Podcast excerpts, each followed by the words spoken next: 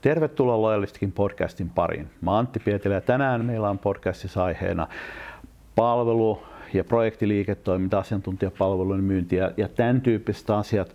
Mulla on siitä mukana keskustelemassa Planmillin toimitusjohtaja ja perustaja Thomas Hood. Hei kiva Thomas, että pääsit, pääsit paikalle. Tota, me ollaan aikaisemminkin puhuttu, kun ollaan kaksista juteltu ja järjestetty tilaisuuksia ja niin poispäin, niin puhuttu tästä projekti, asiantuntija, palveluliiketoiminnan problematiikasta, eli, eli kuulijoille, jos myytte, myytte asiantuntemusta erilaisissa ää, muodoissa, niin, niin tämä on, tää on, tota, tää episodi on juuri teille. Eli tota, tehän teette Planmillillä teette ratkaisuja softaa, käytännössä palvelubisneksen bisneksen pyörittämiseen, ää, ERPiä, CRM, tämän tyyppistä. Sitä kautta sulla on paljon asiantuntemusta siitä, että miten tämmöistä asiantuntijabisnestä, palvelubisnestä, niin kannattaa itse rakentaa. Mähän on pyörittänyt taas itse niin kuin parikymmentä vuotta softapuolella nimenomaan tämän mm. tyyppistä operaatioa ja, ja tota, myöskin auttanut aika mm. suurta joukkoa tämän tyyppisiä firmoja. Mm. Eli, eli kun se lopputuote on ollut kuitenkin jossain määrin ihminen, ihmistyö, mm. jota, jota myydään usein tuntipohjaisesti, ää, joskus tuotteistettuna paketteina, jossa mm. päästään irtautumaan siitä tuntipohjaisuudesta, mm. mutta varmaan useimmiten niin tuntipohjasta. Niin mitä ne mitä ne suurimmat tota, haasteet, jos sä ne katot, niin, niin tyypillisesti asiakkaalla on? Niin, kuin... niin no, hyvä kysymys ja ensinnäkin kiitos, että päästään tänne teidän vieraaksi podcastiin, mutta palataan tähän varsinaiseen haaste, haasteaihepiiriin, niin ö, otetaan sen verran peruutuspeiliä ja katsotaan vähän, että millä tavalla palvelu- ja, ja projektiliiketoiminta on ö, kohdannut tiettyjä murroksia – tässä viimeisen 10-20 vuoden aikana. Että meidän tarina on alkanut 2001, eli on sen verran perspektiiviä, että pari vuosikymmentä ollaan oltu, oltu näiden asioiden kanssa tekemisissä ja siellä keskeisimpiä murroksia on, on se, että jos ennen tuotettiin selkeästi niin kuin asiantuntijoita palvelu, asiantuntijapalveluita, niin kuin sä viittasit tuntipohjaisina mm. ää, liiketoimintamalleina, tai sitten meillä oli perinteisiä projektilähtöisiä kiinteähintaisia ratkaisumalleja, ja sitten kun me katsotaan tämän päivän maailmaa, että millä tavalla näitä palveluita halutaan tuottaa, tuottaa ja tarjota meidän asiakkaillemme laajemminkin, ja sitten jos me esitämme tämän kysymyksen, että onko mikään mennyt malli poistunut, vai onko, onko tilanne se, että menneiden liiketoimintamallien lisäksi on tullut jotakin uutta, ja jos on tullut jotakin uutta, niin mitä se uusi mm. on? No oikea vastaus on se, että mikään menneisyydestä ei ole poistunut, vaan sen päälle on todellisuudessa tullut erilainen joukko erilaisia liiketoimintamalleja. Tyyppiesimerkki voisi olla vaikkapa IT-toimialalta asiantuntijapalveluista, kun puhutaan vaikkapa tuki-ylläpitopalvelut. Mm.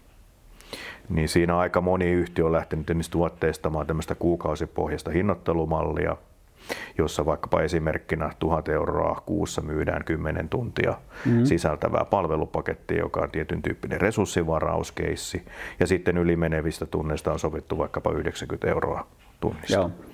Ja sitten esimerkiksi tällaisen niin kuin kokonaisuuden hallinta ja operaation niin kuin, näkökulmasta sitten siihen liittyvät niin kuin ylläpito, laskutus ynnä muut asiat johtaa siihen, että tämä ei olekaan enää ihan niin yksinkertaista kuin ennen vanhaa. Ja varsinkin, jos tämä tapahtuu massana.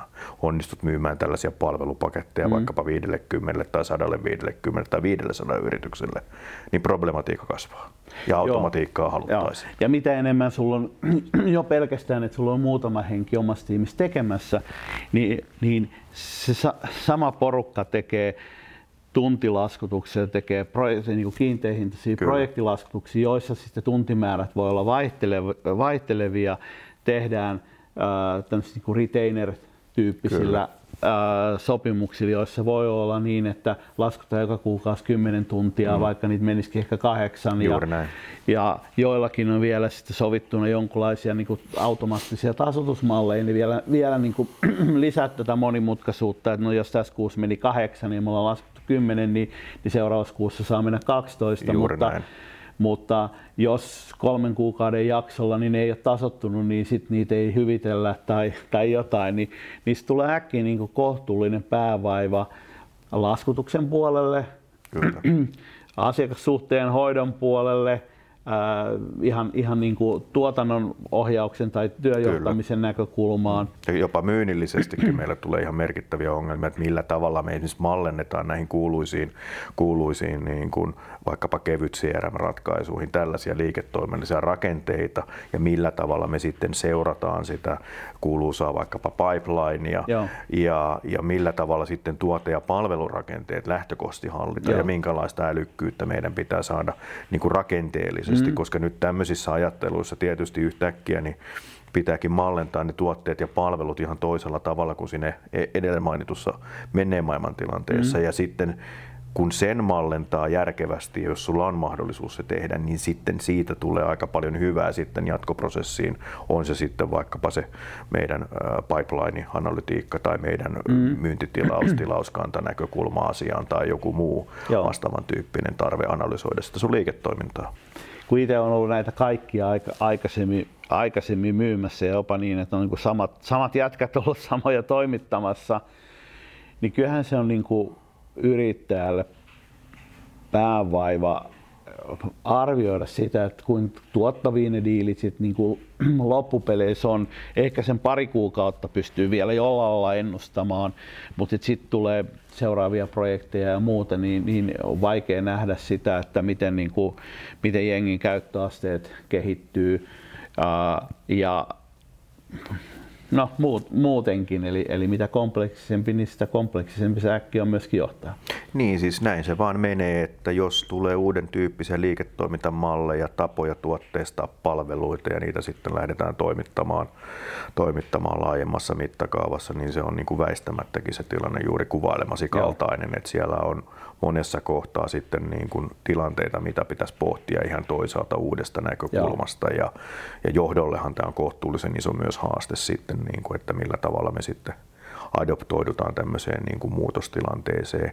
Ja toinen sitten semmoinen ehkä keskeisempi asia, mikä varmaan useimmiten näkyy niin kuin strategisen johtamisen kautta, että, että tota, hyvin strategisesti johdetuissa yhtiöissä niin tämä tuotteistusmaisemointi on myös viety sitten selkeästi pidemmälle niissä yhtiöissä, jotka tuottaa niitä palveluita ja useimmilla tuntuu olevan vähemmän on enemmän periaate, joka toimii niin kuin liiketaloudellisesti paremmin ja tuottavammin, kun sitten taas on osa joukko, joka lähtee siitä, että asiakas on aina oikeassa. Ja mm-hmm. sitten me sovitamme tällaisia malleja niin kuin asiakaskohtaisesti, jonka jälkeen niiden variaatioiden määrä on hallitsematon. Joo. Ja sen jälkeen toiminnan tuottavuus ja tehokkuus rupeaa rapautumaan.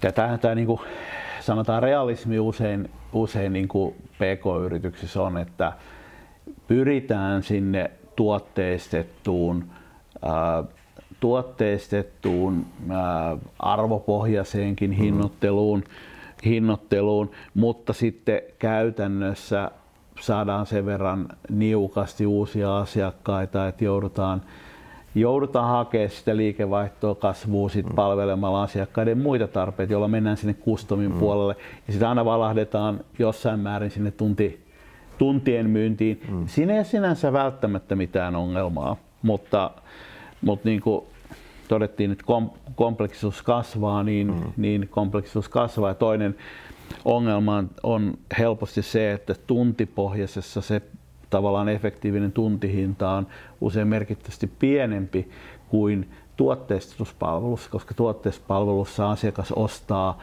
arvoa ja silloin siellä pystytään kätkemään se, että kuinka paljon siinä tosiasiassa tehdään duunia sen taakse jopa niin kuin merkittävässäkin määrin.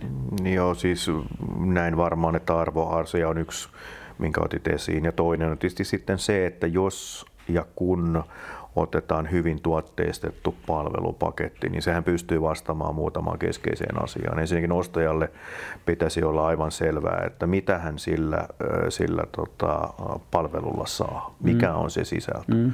Ja silloin kun se on hyvin tuotteista, me kaikki tiedämme, että, että sitten se kerrotaan myös selkeästi, että tätä sinä saat. Mm. Ja sitten sitä kautta me päästään siihen toiseen isompaan kysymykseen, joka monta kertaa on sitten ongelmallinen, kun katsotaan näitä niin kuin yrityksiä ja heidän kykyensä tuottaa palveluita, on se, että mitä sillä rahalla ei saa. Mm. Eli mitä siihen ei kuulu. Joo jotta päästään niin kuin sit lähestymään tätä niin kuin problematiikkaa, että, että hyvin tuotteistettu niin kuin eliminoi sitten sen keskustelun, että sä odotit saavasi jotakin, mitä sä sitten kumminkaan saanut, Joo. jonka jälkeen se pettymys vältetään. Ja sitten me päästään myös kustannuksellisesti ja, ja tuottavuusnäkökulmasta selkeästi parempaan lopputulokseen kun se on selvä se sun tuotepaketointi. Mm. Se tietysti, että jos se on väärin hinnoiteltu noin lähtökohtaisesti sun tuotto-odotukseen nähden, niin se on sitten tietysti toinen asia, tai onko siinä joku markkinatilanne tai muu vastaava, miksi haluat hinnoitella pakettisi niin kuin haluat. Mm. Mutta keskimäärin kun se katsoo, niin, niin se tuottopotentiaali hyvin tuotteistetulla niin kuin asiantuntijapalvelupaketilla on merkittävästi suurempi kuin vähän epämääräisellä niin kuin tuotteistuksella, mitä valtaosassa vielä näkyy. Mm. Joo, ja siis tosi usein sitten käy, käy, käy se, että kun se on vähän heikosti tuotteistettu, niin, niin asiakas estää kysymyksiä aika äkkiä se puretaan palasiin se ää, tuotteistus. Halutaan vähän erilaista, koska se ei tunnu niin kuin, se, se ei tunnu siltä, että se on kunnolla funtsittu juttu. Juuri näin. Ja sitten kun se katsotaan sen ohi, niin sitten äkkiä valahdetaan taas sinne tuntihintaan. Ja silloin ää, tuntihintaan järkyttävä helppo verrata jo, mm. niin, mm. toimittajien välillä, jolloin, jolloin siinä tullaan sitä äkkiä siihen, no emme hemmetti tästä 300 euroa tunti maksaa. Niin, Mutta se voi on. hyvin tuotteistuspalvelussa voi olla 300 tai 500 euroa se efektiivinen tuntihinta. Siinä on toki paljon kehitystyötä takana. Siinä on kehitetty prosesseja, siinä on kehitetty niin kuin selkeä tarina, siinä on selkeä malli, miten se toimitaan. Mutta sitten mennään sinne, että no satanen, satanenkin voi tuntua kovalta riippuen alasta. Niin se lähtee sitäkin niin taas painaa sitä Joo, siis näin, näin se menee ja näinhän me ihmiset keskimäärin toimitaan, että mm. toi maailmankuva muodostuu noista lähtökohdista aika useille ihmisille ja, ja, ja tota, sitä vastaan siinä sitten taistellaan. Et sittenhän tietysti jos otetaan vielä niin kuin seuraava niin kuin trendi, mikä näkyy, että jos meillä nyt oli tuhat euroa kuussa tyyppisiä niin kuin asioita, tai otetaan vaikkapa perinteisten niin kuin järjestelmien käyttöönottokustannukset mm. on varsin hyvä esimerkki, niin meidän tapauksessa me voidaan niin kuin tuotteistaa käyttöönottoa tämmöisiä onboarding-paketteja siltä pohjalta, että me sanotaankin Antille, että hei, tässä sulle voisi ollakin vaikka palkaan 99 euroa kuukaudessa käyttöönottopaketti sisältää kuusi kuukautta ja X määrää mm. ja näin edespäin. Että jos se tuntuu esimerkiksi vaihtoehtoisesti helpommalta kuin ostaa vaikkapa 999 Joo. kappaletta varna kertaluontoisena, tai jos sun taloudellinen tilanne on sellainen, että sä haluat optimoida sun pääomakäyttöä, mm. niin niin tota, nämä on niin kuin mielenkiintoisia uusia mahdollisuuksia, mitä tämä tämän päivän maailma tar- tarjoaa. Mutta niin kuin sanottu, niin, niin sun pitää tietysti olla hyvin valmistautunut sitten niin kuin tämmöisiin, tämmöisiin niin kuin malleihin ja, ja tota, ymmärtää, mitä se myös tarkoittaa liiketoiminnalle. Kysymys on tuossa oli siitä, että palvelu, joka tuotetaan, voisi sanoa, tässä kuukaudessa, niin se tosiaan laskutetaan tiettyissä palikoissa niin. matkan varrella. Hmm. Se ja on osamaksutyyppinen joo rakennelma. Tavallaan joo. Ja se taas tuo niin kuin oman haasteensa verrattuna tähän retainer-tyyppiseen tyyppiseen malliin. malliin. Eli tavallaan tuossa tuo enemmän ehkä rahoitustekninen malli, kun taas Uh, miksei näissä niin kuukausintapohjaisissa, retainer-pohjaisissakin saattaa olla, että niissä on niin kuin voimakas aloituskustannus tai ainakin niin, että ensimmäiselle, mm. ensimmäiselle kuukaudelle tulee suunnittelutyötä, Ää, ja tämän tyyppistä huomattavan paljon enemmän kuin tuleville kuukausille. Ja, ja kaikissa aina sen kannattavuuden mm. seuranta on oma, mm. oma haasteensa.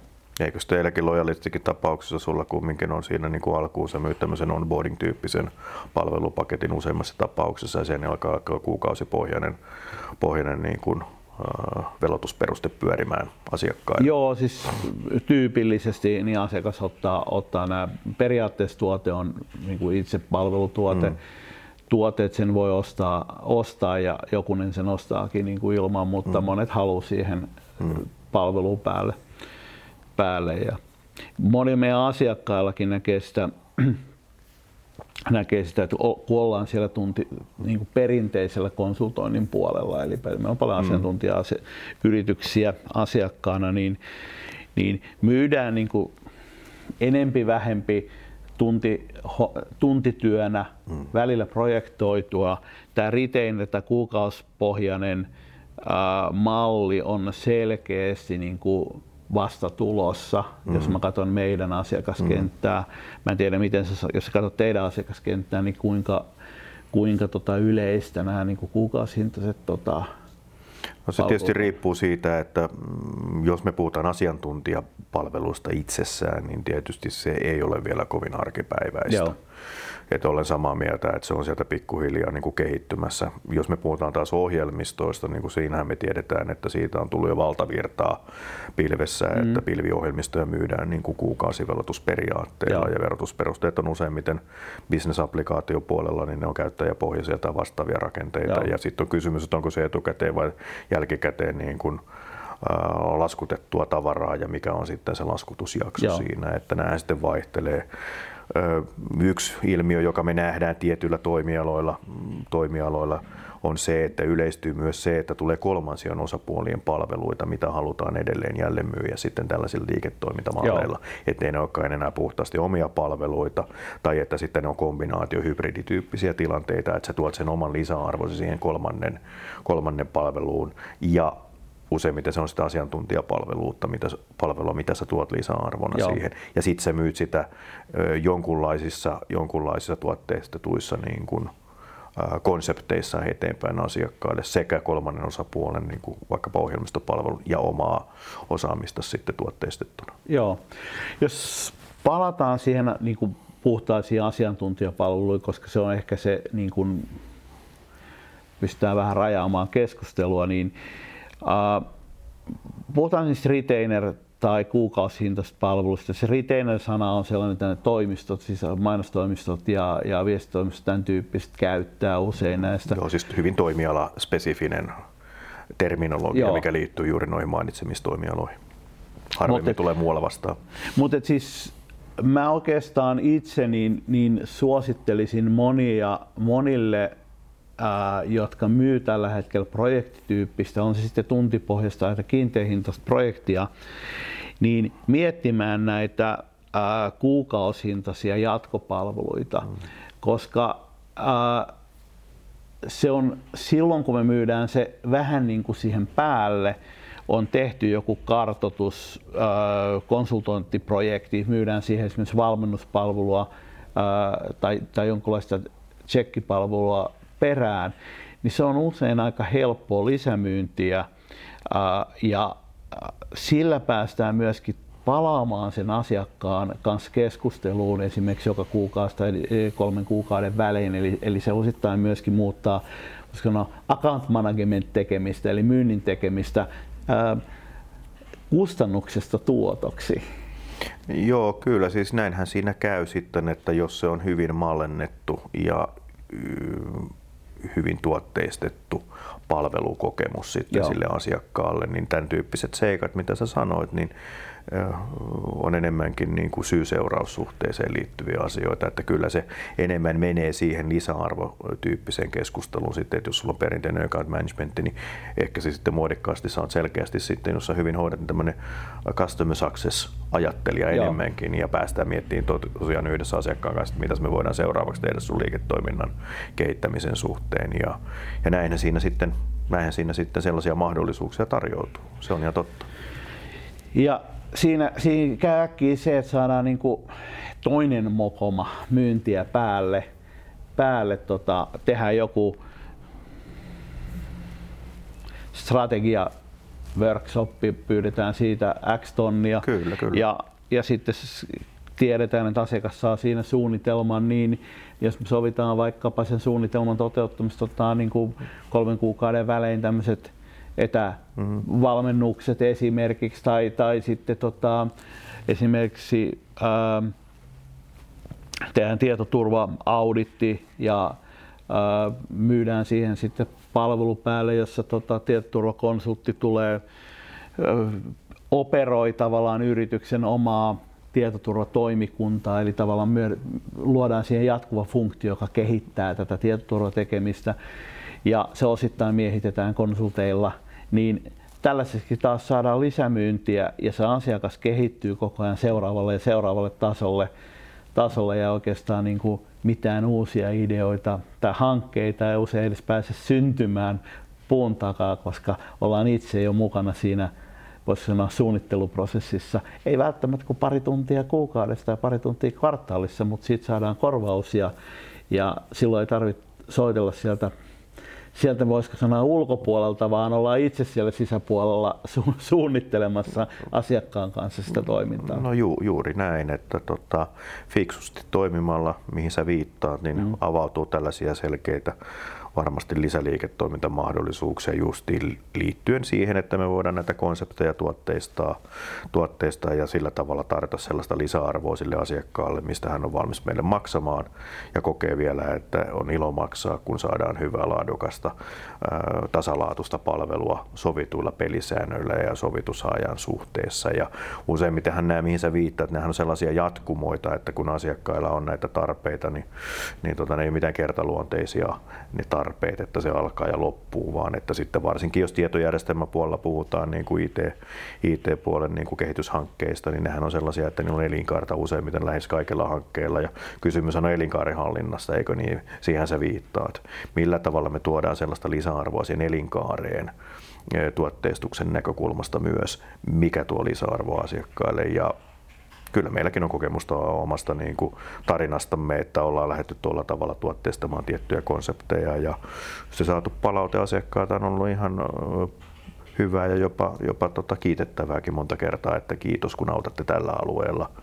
Joskin se tietysti täytyy aina sitten tällainen vaikkapa Planmillin tapauksessa miettiä, että mihin ne rahkeet sitten riittää ja paljonko sulla sitä niin kuin kulloistakin voimavaraa on, että helpommin, helposti siinä sitten käy niin, että, että tota, sä innostut liikaa ja ehkä, ehkä asiakkaalla on erilaisia tarpeita, jotka ovat suoraan suidin osaamisalueella ja sitten jos sä lähdet niin kuin väärään suuntaan menemään, niin sitten siinä tietysti on sellainen hetki, että pitää niin kuin fiksumman johtajan miettiä kahdesti, että, että mikä on se oman yliosaaminen, että pysyy niillä alueilla ja sitten siitä tulee hyvä, hyvä tarina ja, ja kaikki voittaa malli.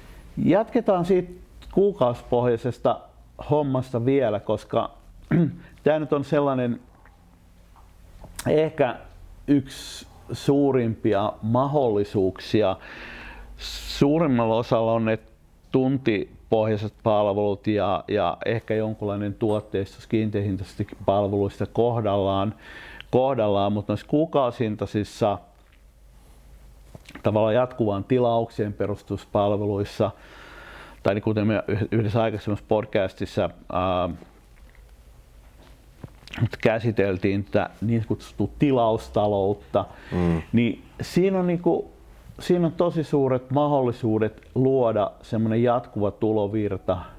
Ja, mutta miten näitä pitäisi lähteä tuotteistamaan? Ne on ihan erilaisilla yksiköillä. Niiden haaste monasti on se, että kun on totuttu katsomaan myyntiä si- siinä, että paljonko me saadaan niin kuin ensi kuussa, paljon meillä on ensi kuussa mm. niin kuin tuotantoa myyty ja paljon me saadaan kauppaa, niin kuukausintaisissa palveluissa taas, niin ne kuukausisummat on niin kuin tyypillisesti satasia tai tonneja, mm. ei kymppitonneja tai monia tuhansia tai satoja tuhansia. Eli tavallaan näin. se yksikkö on sellainen, että kun siitä ei hirveästi innostuta, kun unohdetaan kertoa se 12 tai 24 tai 36 mm. tai, tai suuremmalla.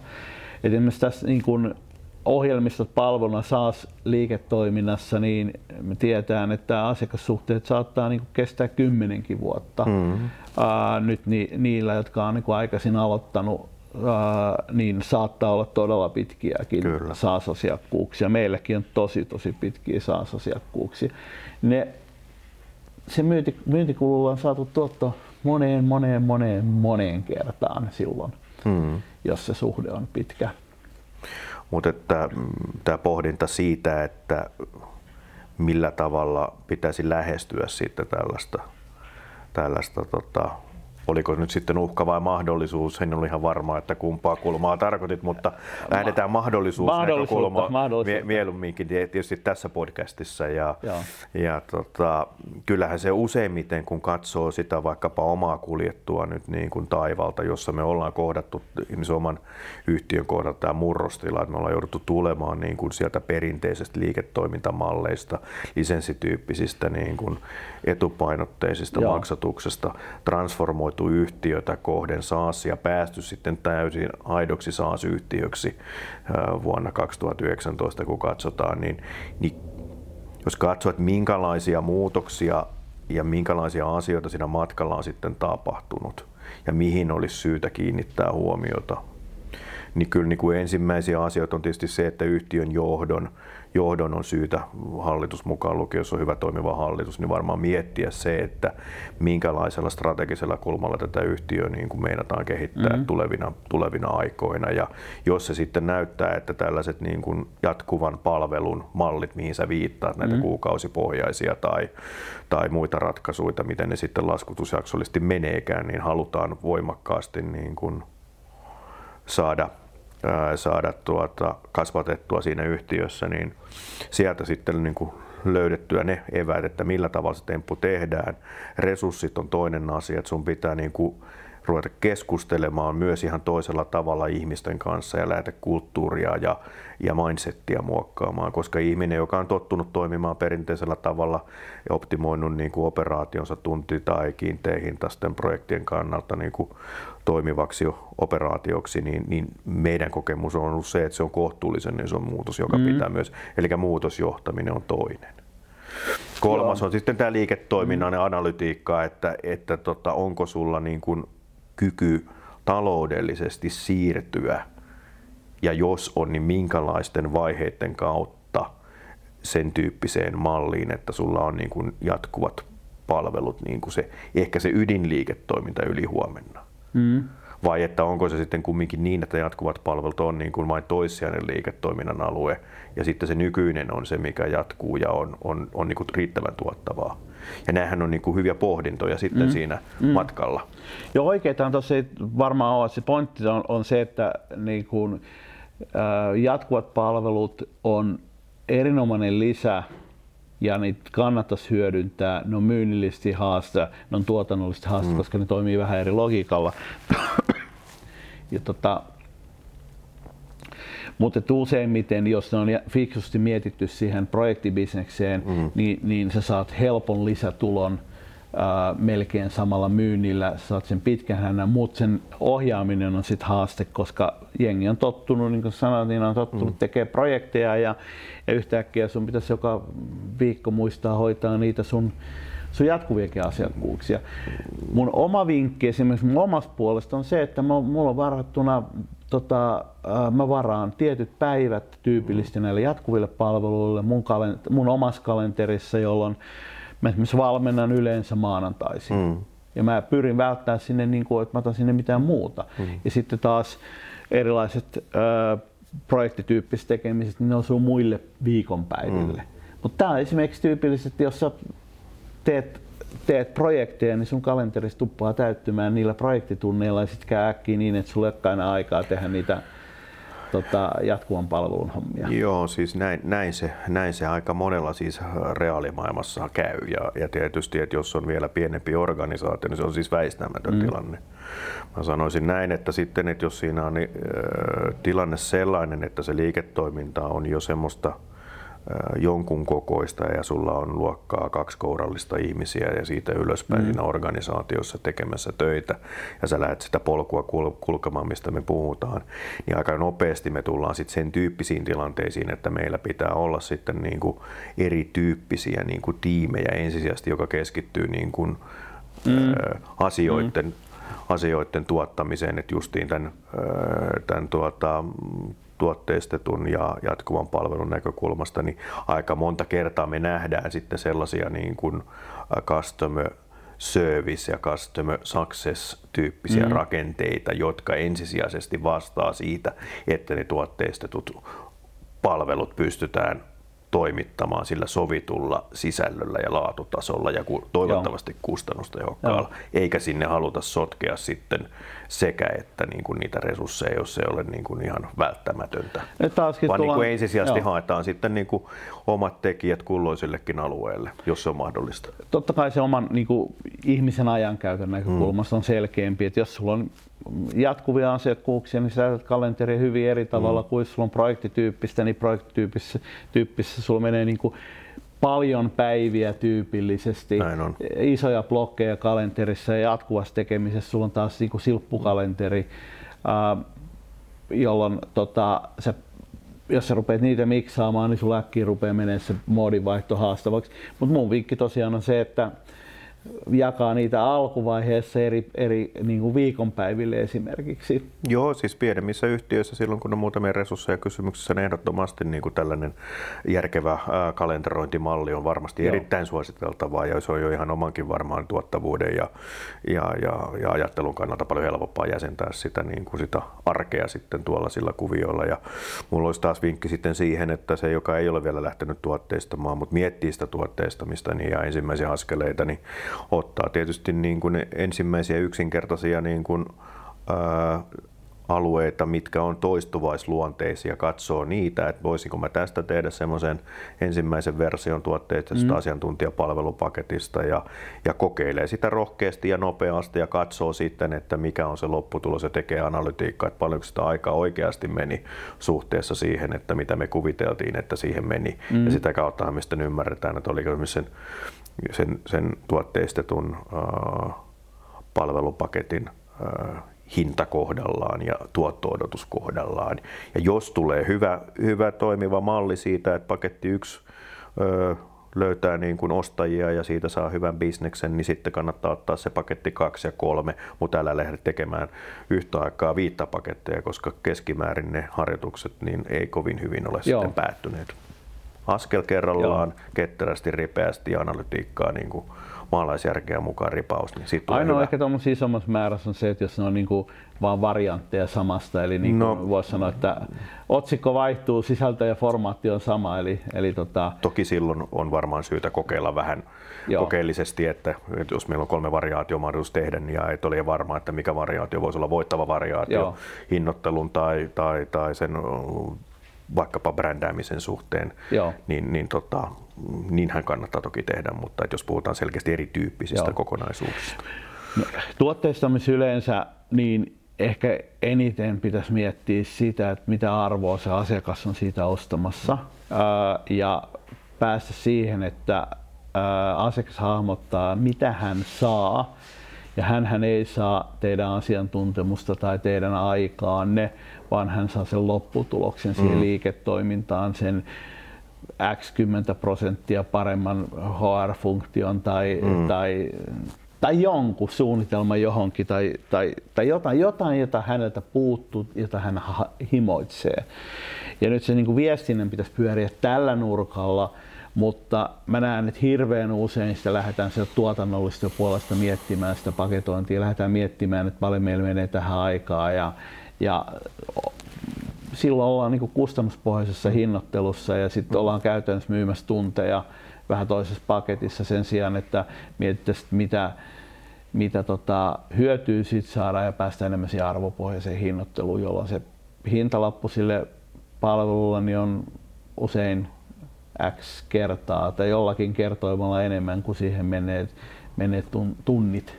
No näin, näinhän siinä käy, että jos me tätä tuota jalostusarvoa ja lisäarvoa pystymme lisäämään siinä niin kuin asiakkaan näkökulmasta, niin totta kai se tuottopotentiaali, missä viittaat, on keskimäärin selvästi korkeampi. Ja, ja molempia asioita varmaan pitää tehdä siinä vaiheessa sitten, kun yhtiö lähtee miettimään näitä mm. tuotteistuksia ja next steppejä sillä saralla, että pitää tehdä sitä niin kuin kustannuspoistakin analytiikkaa, mutta se ei voi olla se ainoa ensisijainen niin kuin syy tuotteistuksen niin kuin lähtökohdaksi, vaan kyllähän sun pitää, niin kuin sä sanoitkin, niin ymmärtää sen sun asiakkaan tämän päivän huomisen tarpeet ja mahdolliset haasteet ja kiputilat.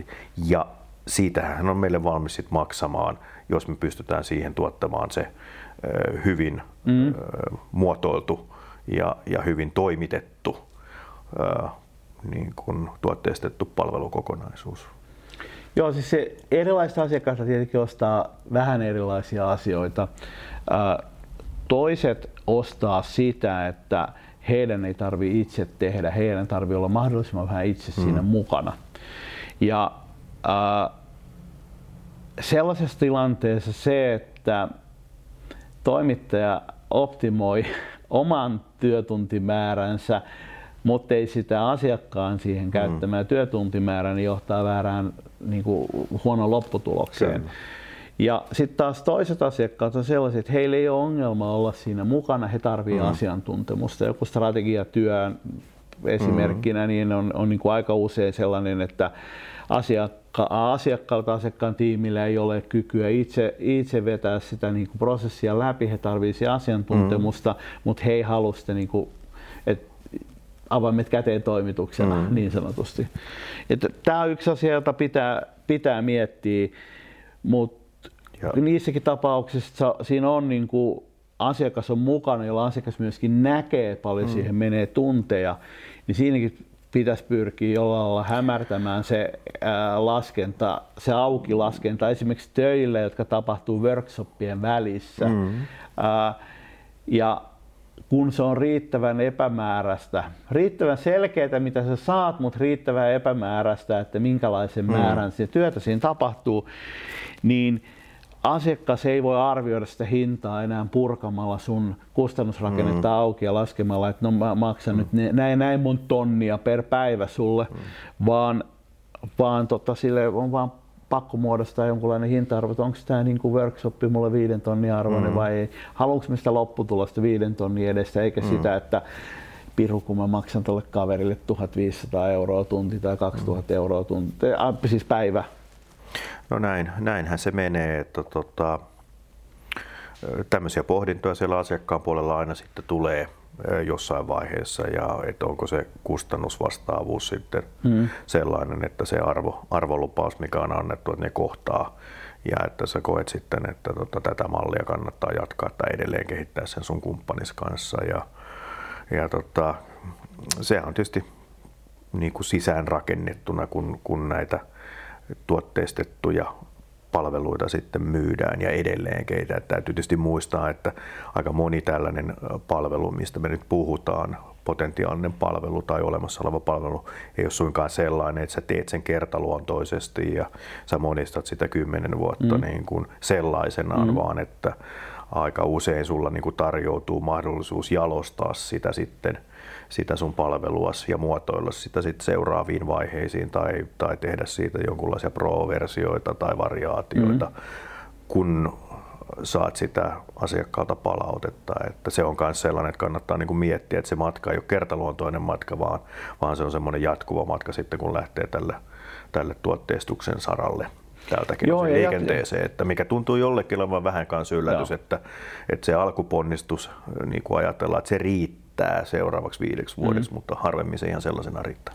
Jatkuvuuspalveluissa niin hintojen korottaminen on myöskin sellainen asia, jota itse en ole koskaan osannut tehdä, koska me katsotaan sitä enemmän volyymin näkökulmasta, mm. mutta, mutta äh, sellaista, jotka ei ha, hae niin, kuin niin suurta volyymin kasvua, niin, niin äh, jatkuva tunkkaaminen, hinnan tunkkaaminen joka vuosi, niin mm-hmm. niin katselen tuossa tuota, tuota, käytävän mattoa, joka tässä kuvassa nyt tällä hetkellä näy, niin joka vuosi sieltä tulee, että yleisen kustannustason noususta johtuen joudumme nostamaan hintoja 2,8 prosenttia.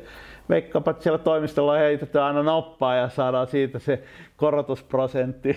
Prosentti, että, tota, mutta kun sitä tekee vuodesta toiseen, niin... niin tota... no joo, se on hyvä. Tämä sun varmaan viittaa tähän niin kuin siivous, siivousbisnekseen, joka on hyvin niin kuin erinomainen esimerkki tämmöisestä asiantuntijapalveluliiketoiminnan joo. alueesta. Ja, ja tota, niinhän se on meilläkin, että meillä on iso palveluntuottaja tällä hetkellä – sillä saralla ja, ja tota, joka vuosi saamme juuri tällaisen 3,2 prosenttia ja 4,1 prosenttia ja 2,6 prosenttia. Joo. Ja sitten kun sulla on kymmenien tuhansien niin kuin asiakasmassat ja he myy kumminkin, kumminkin sitä niin kuin peruspalvelua sillä kuukausipohjaisella hinnoitteluperiaatteella, ja sitten sä saat sen palvelulupauksen sitten, jossa sulla on niin kuin kerrottu ne 5-10 niin mm. 10 kohtaa, mitä siivoja tekee kulloisellakin niin kuin kohtaamisella, kun se yhtiö Joo. tulee hoitamaan sitä, sitä tuota, tehtäväänsä, niin kyllä siinä on niin kuin hinnoittelun näkökulmassa, niin silloin kun nämä volyymit on tota luokkaa, niin silloin on todella iso merkitys jo yksittäisellä prosentilla tai puolella toista kahdella. On, on, on. Ja se kannattavuus niin kuin vaikutus on itse asiassa aika hurja. Joo, ja siis kumulatiivisesti niin, niin tota, äh, sillä on aika suuri merkitys, jos sitä tehdään vuodesta toiseen. Toki Kyllä. toi on niin kuin esimerkki taas bisneksestä, jossa se ähm, tuottavuuden nousu on vaikea saada muuten aikaiseksi. Kyllä. Mutta olen esimerkiksi katsonut meidän, meidän siivojen, kun hälyttimen logeista mm. ja valvontajärjestelmän logeista, että kauanko ne on, mm. on ollut, niin, niin ei ne välttämättä, ne käy sellaisen aikaan, niin ne ei välttämättä kauhean kauan ole. Mm. Et siinä äkki käy sille, että asiakkaalla on aika, aika erilainen käsitys siitä työmäärästä, paljonko sitä tehdään ja sitä kautta voi olla, että ne tuototkin voi olla paikotelle ihan kohtuullisia per tunti. Niin, näin todennäköisesti. Toivottavasti, ainakin noin, noin siivousyrittäjän näkökulmasta. Juuri näin siivousyrittäjän näkökulmasta, mutta se on hyvä esimerkki siitä, että sitten kun se palvelu tuotetaan sun silmien alla mm. ää, sillä tavalla, että useimmiten, että jos se on toimistoaikaan tuotettua palvelua, niin siinä tulee se lisähaaste just sitten, että kun se asiakas on niin lähellä sitä palvelutuotantohetkeä ja kokemusta, ja, ja tietysti tänä päivänä asiakkaat on vaativia, niin tota, siinä tulee kyllä lisämauste sitten siihen palvelun tuottamiseen ja siihen asiakaskokemukseen. Siinä se asiakaskokemus rupeaa näytteleenkin suurta osaa ja, ja tota, siinä kyllä palveluntuottajalla on kohtuullinen haaste niin kuin Si- siihen pitää yllättää tuoda- meidän asiakkaat positiivisesti. Siinä täytyy tuoda jotenkin sitä mystiikkaa mukaan. Kyllä. Ää, laitteet on sellainen tapa tuoda mystiikkaa. Mm. Ää, toinen on just niiden palvelu silmialla tapahtuvien kokemuksien mm. välissä tapahtuva ää, asia, joka, jo- jota ei pysty mm. ikään kuin valvomaan. Tämän tyyppisillä tekijöillä saadaan siihen sitä, että sitä ei kun asiakas pilkoo osiin.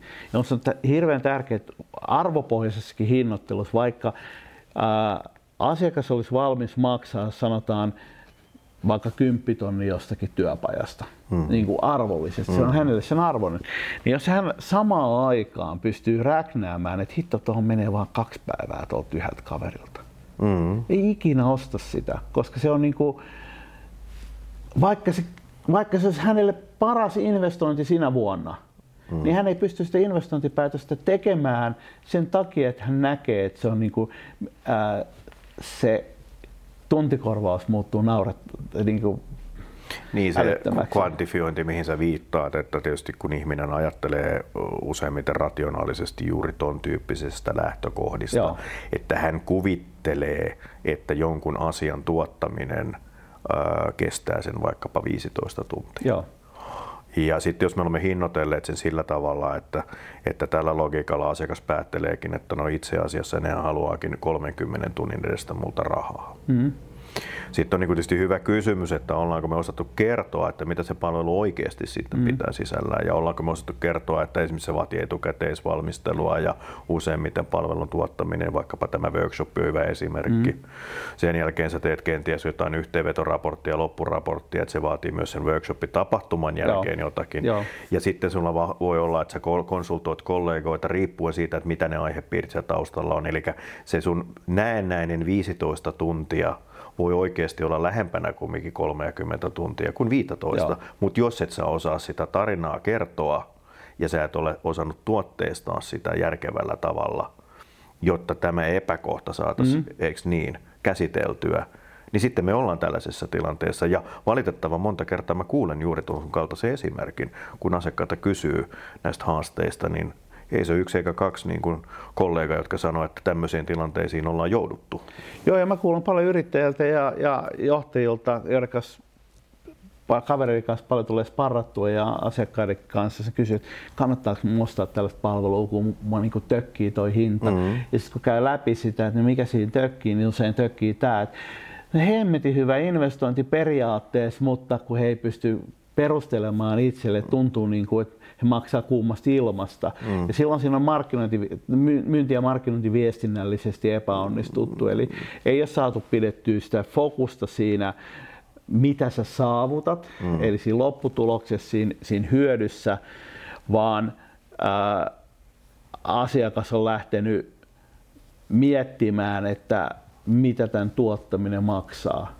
Ja loppujen Kyllä. lopuksi se asiakas ei kuitenkaan sen jälkeen, kun se on palvelu on hankittu, strategiaworkshoppi pidetty tai, tai mm. markkinointifunneli rakennettu tai joku kartoitus tehty mm. tai jotain tällaista, niin sen jälkeen sillä ole mitään merkitystä, että paljonko siihen meni aikaa. Hänen näkökulmassa useimmiten on edullista, mitä vähemmän heiltä menee mm. myöskin aikaa. Ja, mutta tällaisia me ihmiset ollaan sama kuluttajana, kun me ollaan tuolla liikenteessä, niin, niin, niin jotenkin tuntuu älyttömältä maksaa jostakin asiasta paljon, vaikka se olisi meille hyödyllistä. Me ei makseta siitä ruuvimeisselistä, kun me tarvitaan johonkin hommaan. Meillä on valmiit maksaa siitä ylihintaa, hmm. ää, että me saataisiin se homma hoidettua, vaan me lähdetään shoppailemaan sitä 10 senttiä tai euroa pois siitä vekottimen hinnasta sen takia, että me ei vaan haluta maksaa ylihintaa. Sitä. Niin, siis tietysti me ollaan kovin erilaisia me kuluttajat, eikö niin? Jokainen ihminen on ainutkertainen mm. ja meillä on sitten niitä omia lähtökulmiamme tähän niin kuin tarkasteluun, mihin sä viittaat. Mm. Hyvä esimerkki tietysti on, mihin, mihin nyt otit kantaa, että ajatellaan vaikkapa auton huolto. Mm. Se on aika lailla asiantuntijapalvelu niin kuin vetoinen se tuota, tapa tuottaa se palvelu, kun me viedään auto huoltoon. Ja siellä sitten tietysti lähtökohtaisesti uh, katsotaan, että paljonko siihen menee aikaa. No tänä päivänä tietysti kun katsoo, niin yhtäkkiä me saamme niin kuin huomattavan edullisia tämmöisiä alkaen hinnoiteltuja huoltopakettitarjouksia mm. aika moniinkin automerkkeihin. Mulla on käynyt muutamia automerkkejä, mistä mulla on kokemusta ja sitten sieltä tulee suora postia ja kaiken maailman sähköistä niin kuin tarjousta, että nyt olisi vaikkapa 199 euroa alkaen. Mm. Ja sitten tietysti sitä toiveikkaana lähtee ostamaan tämmöistä palvelua, eikä oikein sitten osaa lukea sitä ehkä sitä pientä bränttiä, joskus sitä siellä edes onkaan tässä vaiheessa tarjolla, että mitä tämä todellinen kulu onkaan. Mm-hmm. No, otettiin sitten tuota, tämmöinen hieno tarjous vastaan ja tilattiin ja vietiin auto sinne. Sitten mennään hakemaan päivän päätteeksi, niin miten kävi? Harvoin se loppulasku oli 199 euroa. Sehän voi hyvin usein olla, että se oli 290 mm. euroa tai 399 euroa. Ja sen jälkeen tietysti on hyvä kysymys, että mitä tapahtui tässä välissä. Mm. Ja useimmat meistä asiakkaista tietysti eivät pidä siitä, että meidät yllätetään. Eikö niin? Mm. Kustannuksellisesti niin, että se menee merkittävästi ylöspäin ilman, että, että meillä oli siitä jo huoltoon viedessä joku käsitys, mm. että tässä on tällainen mm. tilanne syntynyt. Ja minusta tässä on niin kuin hyvä esimerkki sit siinä, että, että tota, onko se pitkällä aikavälillä niin kuin tarkoituksenmukaista sitten tälle palveluntuottajalle, joka koittaa myydä nyt kovassa kilpailutilanteessa alkaen 199 mm. niin kuin tällaista tilannetta, pakettia vai voisiko siihen muotoilla vähän toisella tavalla ja ehkä toista kulmasta ja kertoa sitten niin kuin, selkeämmin sille kuluttajalle, että mistä tässä oli oikeasti kysymys. Joo, nämä on näitä niin kuin, tuotteistuksen kysymyksiä, mm. että miten sä kommunikoit sen hinnan, minkälaisen hintamielikuvan sä muodostat, siitä mm. on kysymys. Onko se hintamielikuvaa lähellä sitä, mihin se toteutuu, mm. kokeeko asiakas, että hän tulee kuusetetuksi tai että hän maksaa ylihintaa. Sitä fiilistä ei saa tulla. Se pitää pyrkiä välttämään viemällä se fokus siihen, että mitä mä hyödyn tästä, mm. koska loppujen lopuksi se ei useinkaan niin kuin, se ei liity siihen oikeastaan tunteeseen varsinaisesti.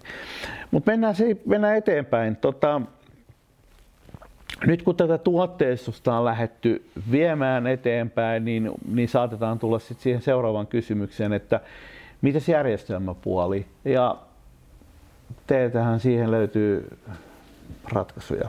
Niin, no se on tietysti sitä meidän ydinosaamisaluetta, että kun me nyt ollaan oltu se noin kaksi vuosikymmentä jo Pinoirin yrityksenä tällä alueella keskittyneenä, että, että tehdään niitä kokonaisvaltaisempia ratkaisuja lähtien aina sieltä vaikkapa sieltä myynti, myyntipään suppilon alkuvaiheesta Joo. liidistä sitten mennään eteenpäin ja katsotaan niitä sitten niitä pipelineja ja tilauksia ja sitten on se ö, toimitus, toimitus on sitten projektia tai jatkuvaa palvelua tai niiden kombinaatiota ja sitten pitää tietysti niin kuin träkätä siinä useimmiten aikaa ja kustannuksia ja sitten saada tietysti niin kuin kerran kuussa vähintäänkin juhlahetki aikaiseksi organisaatiossa, kun tehdään myyntilaskutus mm. ja siirretään sitten sen jälkeen tämä juhla-aineisto sitten useimmiten suomalaisessa maailmassa ulkoistettuun talouteen, jonka jälkeen pitää olla niin kuin saumattomia reaaliaikaisia integraatioratkaisuja mielellään tarjolla, mm. jotta tämä sitten syntyy, syntyy lopputuotoksena niin tota, kaiken kaikkiaan kun katsoo sitä, sitä niin kuin järjestelmä näkökulmasta tätä haastetta, niin tietysti nyt kun ajatellaan vielä hetki, mistä me lähdettiin liikkeelle, jos liiketoiminta monipuolistuu kautta monimutkaistuu lähtökohtaisesti mm. ne mallit, niin on ihan selvää, että niillä yksinkertaisimmilla Excel-pohjaisilla tai muilla tämmöisillä irrallisilla, kenties useimmiten saarekkeilla niin kuin rakennetuilla niin kuin järjestelmäkokonaisuuksilla, mm. niin sä et enää sitten tietyn vaiheen jälkeen kovin hyvin enää pärjää. Niin, siis mitä valita tavallaan se, että niin. yksinkertaiset mallit, niin ne on edullisia, ne on helppoja ottaa käyttöön, mutta ne ei myöskään anna niin kuin mahdollisuuksia kehittää riittävän pitkälle niin, niin ne on se ka- näkökulmasta niitä malleja. Juuri näin, että se on tietysti tämä skaalautuvuuskysymys. Ja nyt me ei puhuta niin kuin teknisestä skaalautumisesta, vaan, vaan me puhutaan siitä, että miten se, miten se ratkaisukokonaisuus voi skaalautua sun esimerkiksi sen kasvun näkökulmasta. Että tarviiko sun vaihtaa siinä, että jos sä nyt lähdet Anttina liikenteeseen ja lojalistikin kasvaa yhtäkkiä kaksinkertaiseksi, sitten viisinkertaiseksi, mm. sitten kymmenkertaiseksi, mm. sitten niin kuin viisikymmentäkertaiseksi. Mm niin minkälaisilla ratkaisuilla me voitaisiin niin kuin se matka kulkea. Montako kertaa mulla pitää niin kuin järjestelmiä vaihtaa sen takia, kun ne tehdyt valinnat ei tarjoa kasvun mm. mahdollisuutta. Ja, ja siellä sitten tulee tämmöiset integroidummat plan millin kaltaiset ratkaisut niin kuin jossain vaiheessa niin kuin, kuvaan mukaan. Ja tietysti tänä päivänä, kun me pystytään tuottamaan tämä palvelu ennennäkemättömän edullisesti vaikkapa PK-sektorille. Mm. 20 vuotta sitten PK-sektorille ei ollut mitään mahdollisuutta hankkia tällaisia integroidumpia ratkaisumalleja tämmöisillä niin kuin kustannuksilla, kun lähtökohtaisesti silloin ei ole erikoistuneita ratkaisuja tarjolla mm. toimialalle.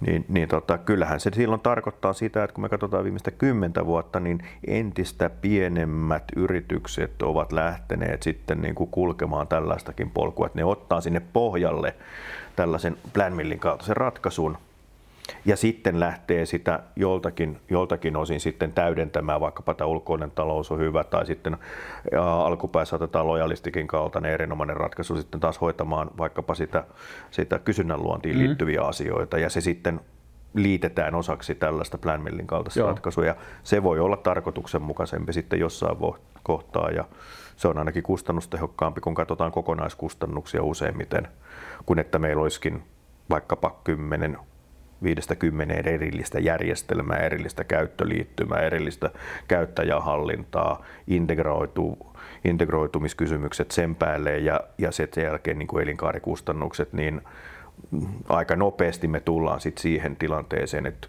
kymmenestä voisi olla fiksumpaa mennä vaikkapa kolmeen. Niin, siis jos haluaa tehdä enemmän fyrkkaa, niin pitää tehdä kehittyneempää tuotteistusta ja mitä enemmän Kyllä. on tuot, eh, monimutkaisempia, voisi sanoa, ansaintanäkökulmassa paremmin tuottavia tuotteita on olemassa, niin sitä monimutkaisempaa se usein myöskin vaatii backendiltä, Näin varsinkin on. jos on vähänkin kokoa. Tuossa tuli jo esille se, että meillä on integraatio lojalistikin ja planmillin mm. välillä, että siinä suhteessa niin, niin alkupäässä liidit lojallistikilla sisään ja toisesta Kyllä. päästä laskua ulos. La, lasku tulos ja, ja, ja lopulta kirjanpito ja niin, sitten näin. vero, verojen maksuun. Että. No muun muassa näin. Toivottavasti jossain kohtaa joku yrittäjä saa myös osingonmaksukyvykkyydenkin. Että sekin olisi tietysti suotava yrittäjien näkökulmasta. Hei Thomas, kiitos, kiitos että pääsit, pääsit podcastiin. Ja tota, pana linkki tuonne show noteihin. Voit Plan Millia käydä, käydä kokeilemassa ja katsomassa, olisiko se, olisiko se teidän liiketoiminnalle sopiva ratkaisu. Planmin puolesta, niin kiitos Antti siitä, että saatiin tulla tänne sun podcastiin. Ja mikäli nämä asiat kiinnostaa, niin ottakaa Antti tai allekirjoittaneeseen yhteyttä, niin me mielellään sitten keskustellaan teidän kanssa kyllä lisää kahdenvälisestikin. Näin tehdään. Kiitos ja seuraavaa kertaa.